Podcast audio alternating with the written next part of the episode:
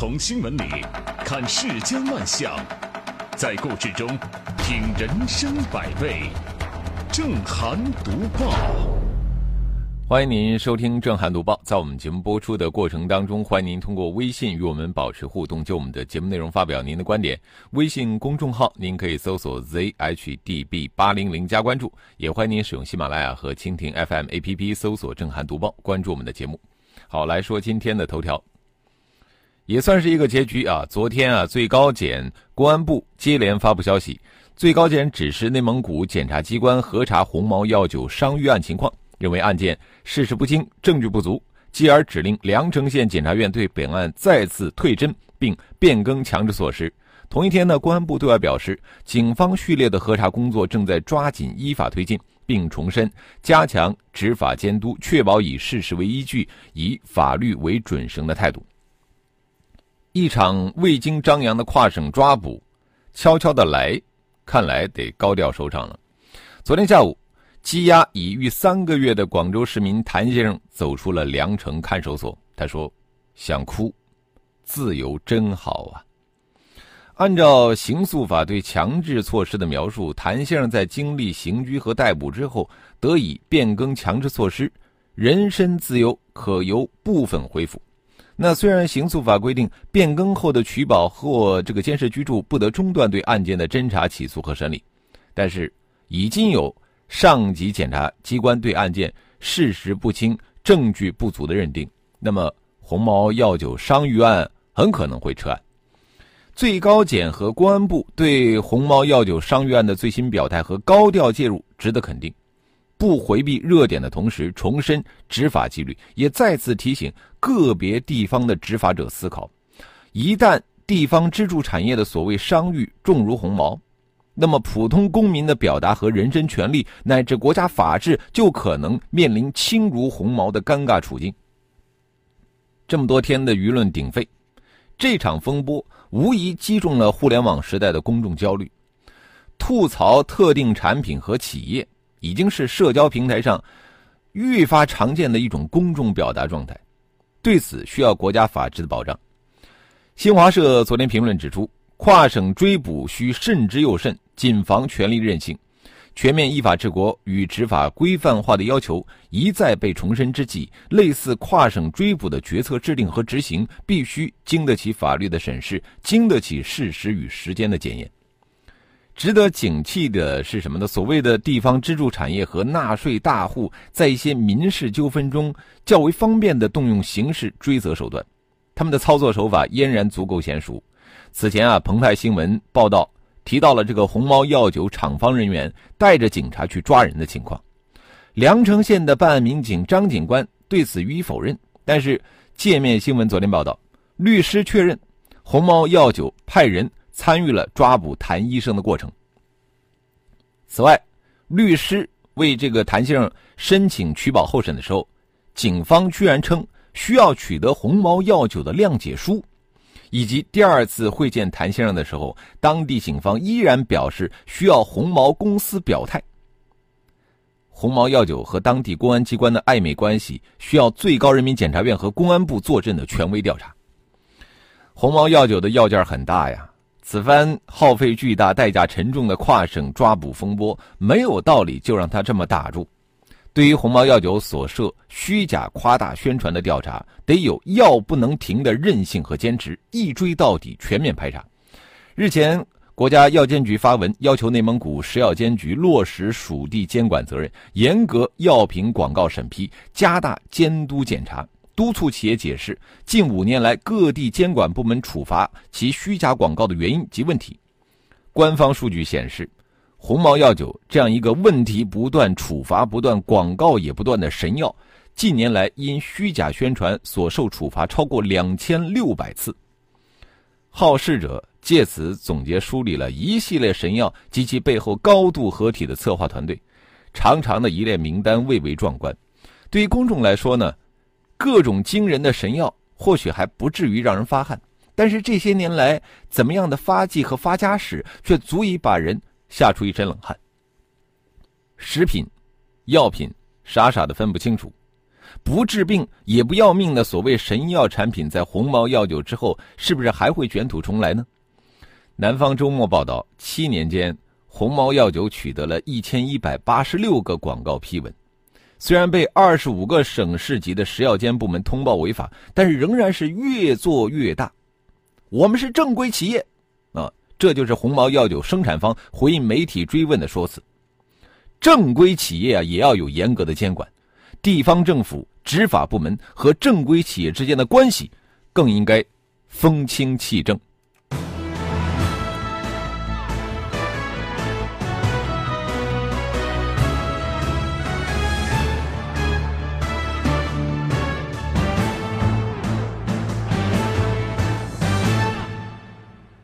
最近的这个舆论场非常的热闹，你看质疑完阿胶，质疑鸿茅药酒，现在质疑完鸿茅药酒，又在质疑燕窝了啊！北京青年报报道，针对近日多家品牌的即食燕窝被质疑百分之九十七是冰糖水，营养还不如鸡蛋，全国城市农贸中心联合会燕窝市场专业委员会，这名字特别长，现在呢都俗称它叫国燕委啊。挺怪的一个名字，呃，这个国燕委回应说啊，即食燕窝中百分之三的燕窝加百分之九十七的冰糖水属于合理配比，符合燕窝科学食用方法。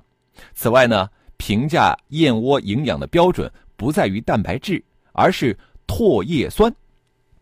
短短的几句话，这个信息量非常的大，中心意思是什么呢？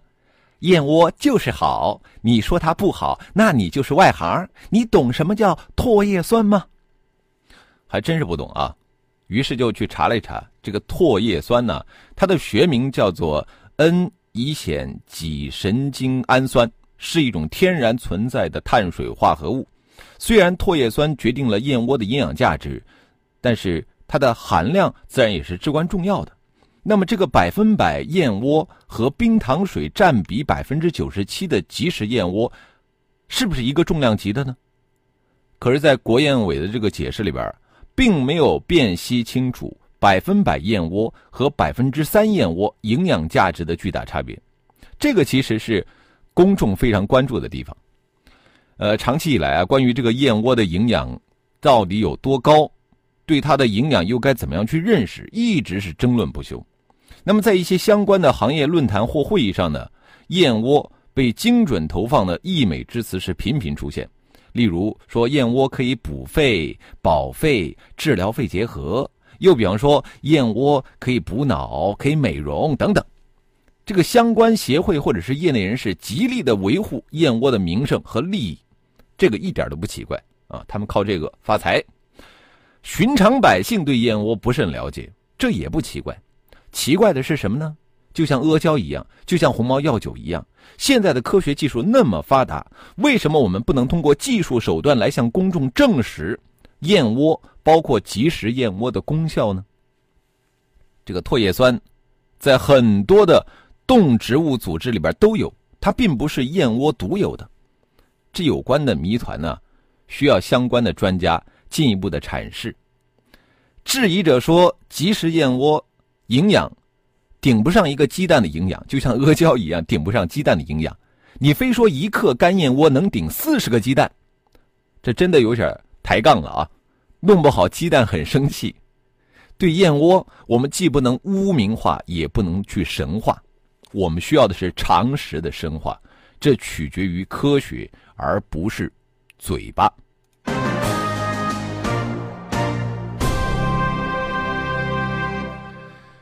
我们很多中国人从小接收到的信息就是吃保健品可以养生啊，并且越贵的保健品效果越好。其实为什么会有这样的一种信息的沉积呢？这主要是因为一代代的保健品商人打广告给洗脑洗出来的。一时半会儿要改变人们的这种观念非常的难。不过借着阿胶事件、鸿茅药酒事件，我想有更多的人会醒悟过来。会学会去尊重常识，我们继续探讨的也是一种常识。现在很多人喜欢使用方便快捷的微信语音功能，但是最近啊，重庆市民张科却因为使用这个功能被领导要求重发文字版，事后还被公开批评，说他的工作态度有问题，这让他郁闷不已。记者调查发现，如今的很多人都因为不方便听、容易误听、容易带来压力和麻烦等原因，反感收到微信语音。你是领导死板较真儿，还是下属的工作方式真的有问题呢？这可能不单单是一个使用习惯的问题。给领导汇报工作的时候，连续发送几条数十秒钟的语音，自己是方便了，但是考虑过对方的感受吗？语音不够正式，倒在其次。关键是，相较于文字表达呀，语音存在很多短板。你比方说，呃，通常情况下，文字比语音更加有条理。这个打字的过程啊，也是一个阅读的过程。那么，即使表达错了，还能够修改。这都是语音不具备的优势。其次呢，文字的表达更加准确，还有呢，就是阅读文字的效率更高，一眼可能就扫好几行，是吧？呃，说了一大段语音，这个接收信息的人必须听完了才知道你的这个全意，有时候不方便听啊。那么有时候没有听清楚，还得从头再来再听一遍。而阅读文字的效率要高得多。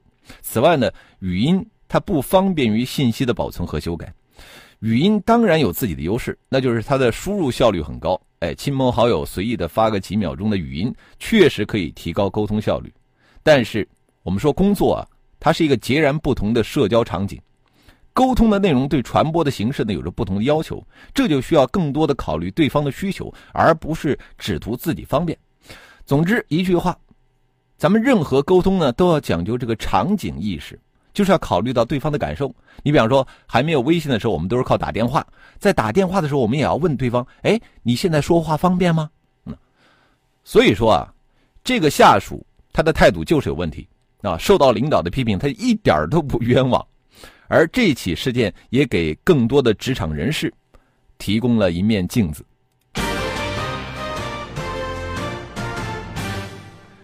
什么事儿啊？但咱们都不能只图自己方便啊。银行也是这样，不能只顾自己，应该更多的去考虑到储户的利益。一则涉及银行格式条款呢，引发了关注。在四月初，有律师向中国银行保险监督管理委员会发出立法建议，建议审查国内各大商业银行章程当中使用密码取款视为本人所为的免责条款，认为此规定不利于保障储户的资金安全。建议删除。不可否认，就是储户呢马虎大意，泄露了自己的密码，自己呢理应承担相应的后果，怪不得银行。然而，我们现在看不少的相关的这个财产损失案例，它的根源并不是储户粗心，而恰恰是银行方面没有尽到安全保障义务。你比方说，有一些不法分子他们在银行的 ATM 机上安装了摄像头和复制的设备。窃取了用户的相关密码，制造了伪卡，啊，银行卡明明在自己身上却被盗刷了啊，就是这种情况啊。那么在这样的情况下，储户财产被盗，被该追问的应该是银行所提供的 ATM 机为什么不安全？再比如说。犯罪分子盗窃密码之后，利用伪卡进行了交易划款，这背后也是银行没有尽到安全职责。如果说不分青红皂白，一刀切的让主储户为这个密码外泄负责，这无疑是缺乏道理的。另外呢，我们的合同法也有相关的规定。好，一段广告之后，我们再来继续说。将你想买的书单价值五十元内发送到“正涵读报”微信公众号，就有机会免费获得图书。这是勿忘我二零一八年的公益活动，我们每天抽取两名幸运网友，按照他的书单购买图书，直接快递给对方，免费哦。这份公益书单可以送给自己，也可以送给亲朋好友，或者是边远地区的贫困学生。只要他想读书，就是勿忘我公益服务的对象。赶紧将你想要的书单发送到“正涵读报”微信公众号吧。好，欢迎回来，这里是正在直播的“正涵读报”。呃，前面我们说到了这个银行的格式条款问题啊，呃，凡是使用密码取款视为本人所为这个免责条款，现在有律师啊向中国银行保险监督管理委员会发出了立法建议，呃，建议呢审查这个条款，然后呢全部都删除。呃，中国的合同法第四十条规定，提供格式条款一方免除其责任，加重对方责任，排除对方主要权利的，该条款无效。此外呢，早在二零零五年，最高人民法院就在他们的公报里边指出，凡是通过交易密码发生的一切交易，均被视为持卡人亲自所为，银行不负责任的这个格式条款有违公平原则，不能作为银行的免责理由。我们现在从很多的这个司法判例来看，只要银行违反了安全保障义务，依旧会判他承担相应的违约责任。也就此来说的话，这个密码交易免责的条款真的早就该。退出舞台了。现在啊，无论是收费还是服务，互联网金融都有着不小的优势。那么，处在追赶状态的传统银行，如果说依旧跟储户的正当权益过不去，恐怕只会被互联网金融越甩越远。好，接着我们来看一看微信平台。呃，哈尔说，这个冬虫夏草、东阿阿胶、鸿茅药酒以及燕窝，在巨大的广告宣传面前，呃，伤害了多少消费者？而广大消费者付出了多少代价？巴拉巴拉，白内障看不清，沙普艾斯滴眼睛，得癌症活不久，鸿茅药酒来一口啊！这个顺口溜编的啊，挺快的啊。想飞的蜗牛说：“感觉电视里的药品广告都很夸张，老年人唯一的娱乐就是电视机。我爸妈就被各种广告忽悠，买了很多的没什么效果的药品和保健品，不知道这些广告都是怎么通过审批的。”我打算接下来给父母安装个网络电视，希望他们接触这样的广告少一点。右见远空啊，也是谈到了这个审批的问题。他说，那些提供广告的平台是不是也应该好好查查？有一些是主流主流媒体给钱就乱广告，真不应该在主流媒体上出现。实际上，想跟这个想飞的蜗牛和右见远空说一下啊，这个呢，媒体的确是要承担一部分责任，但是主要责任还是在监管部门那儿。呃。媒体呢是看到这个广告商拿来的这个广告，它只要是和经过了审批啊，有允许播出的这个呃允允许播出啊，那么当然呢，电视台啊或者媒体就可以帮忙播了。呃，清泉说红毛药酒是搬起石头砸自己的脚，夸大药效。我从不相信所谓的保健品啊，重在平时管住嘴，坚持运动才是硬道理。对啊，这就是常识啊。一个人要保持健康就得这样。呃，小邹说某明星燕窝广告听了就恶心，焚心似火说要分析出燕窝的成分不难，生产燕窝的厂家为什么不做这个事儿呢？很简单，一分析就露馅儿了，高价格就不能够持续了。自在天说了，呃，司马大爷曾说过，人固有一死，或重于泰山，或轻于鸿毛。他这个鸿毛啊，是鸿茅药酒这两个字啊，鸿毛，嗯。呃，再来看这个可乐，说不能再质疑燕窝了，小心燕窝厂家要来抓人了。上次阿胶事件是怎么结束的？都是利益。木木，呃，他发的微信很搞笑，他说：“我觉得吃燕窝太残忍了，想一想小燕子的感受嘛，将心比心，你辛辛苦苦半辈子凑了一个首付买了套房子，一夜之间来了个怪兽把你的房子给拔了，你啥心情？” 的确是有点。呃，李少杰，他说：“我承认我穷，燕窝都是给贵太太们吃的。”好，可能现在也有这样的一种消费心理啊，就觉得我非得吃很贵的东西。你看那个什么冬虫夏草啊，就是很贵啊，穷人一般都吃不起的。呃，很多人买这个名牌包，开这个名牌车，当然了，这个包括吃方面那也得跟上啊，都得是奢侈品才行啊，这个也是一种消费现象。好，我们也欢迎更多的朋友可以就我们的节目内容来发表您的观点。微信公众号您可以搜索 zhdb 八零零加关注。呃，接着我们继续来读报。日前啊，多家媒体注意到，两段时长分别为九秒、十秒的视频在网上热传，尤其是在新媒体报道的描述里边，能够看到这样的文字：在视频中，一男子在雨中嚎啕大哭，该男子身着美团外卖服装。不顾地面积水，瘫坐在路边，外卖箱和骑手帽散落一地。很多人想当然的便开始同情这个在雨中哭泣的外卖小哥了。尽管外界并不了解他遭遇了什么，但是凭借人们的本能，都会对他报以同情和关切。多个微博都在转发寻找这位快递小哥的内容，不少人就参与其中了。啊，还谈到了自己记忆里边和快递员的故事。总之啊。一起来源不明的孤立事件，竟然成了网上集体热追的公共话题。但让人意外的是什么呢？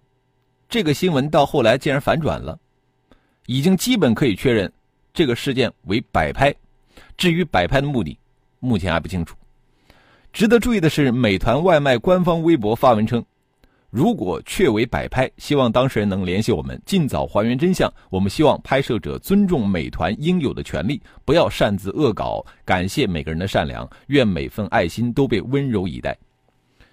事情至此啊，想必多数人已经看明白其中的套路了。相比那种简单直接的这个宣传，讲故事的确是更高明的一个营销套路。但是有些宣传手段在商业上行得通，未必呢是符合社会伦理的。利用民众的同情心来博取眼球，实在是算不上高明。毕竟啊，这样的手段能用一两次，却不能够长期使用。更何况，真相一旦曝光，那么所造成的后果，说不定还是跟这个预期是相反的。这个事情的反转呢，的确让人尴尬。或许不久之后，舆论场很快就会遗忘这个事儿，但是它仍然有一些值得我们琢磨的细节。你比方说，为什么要拿外卖小哥这个身份来说事儿？想必这和人们。心目中常见的外卖小哥的形象有关，媒体上呢时不时的去宣传送外卖的快递工作压力大，非常辛苦，而且还会面对风险等等问题。那么网友呢对外卖小哥的有一种本能式的同情，大概呢也认为他们是弱势群体。再就是呢，为什么营销者要去赚取同情心呢？为什么要从这个角度入手呢？因为啊，现在的网民呢日趋理性。那种依靠偏激言论、过激的情绪来吸引关注量的行为，已经越来越不被人看好，而同情心却是集体情绪里边的软肋。因此啊，即使真的发生了外卖小哥遭遇委屈的事儿呢，我们也要思考如何保障他们的基本权益不受伤害。好了，今天的读报就说到这里，更多的交流请搜索微信公众号 zhdb 八零零加关注。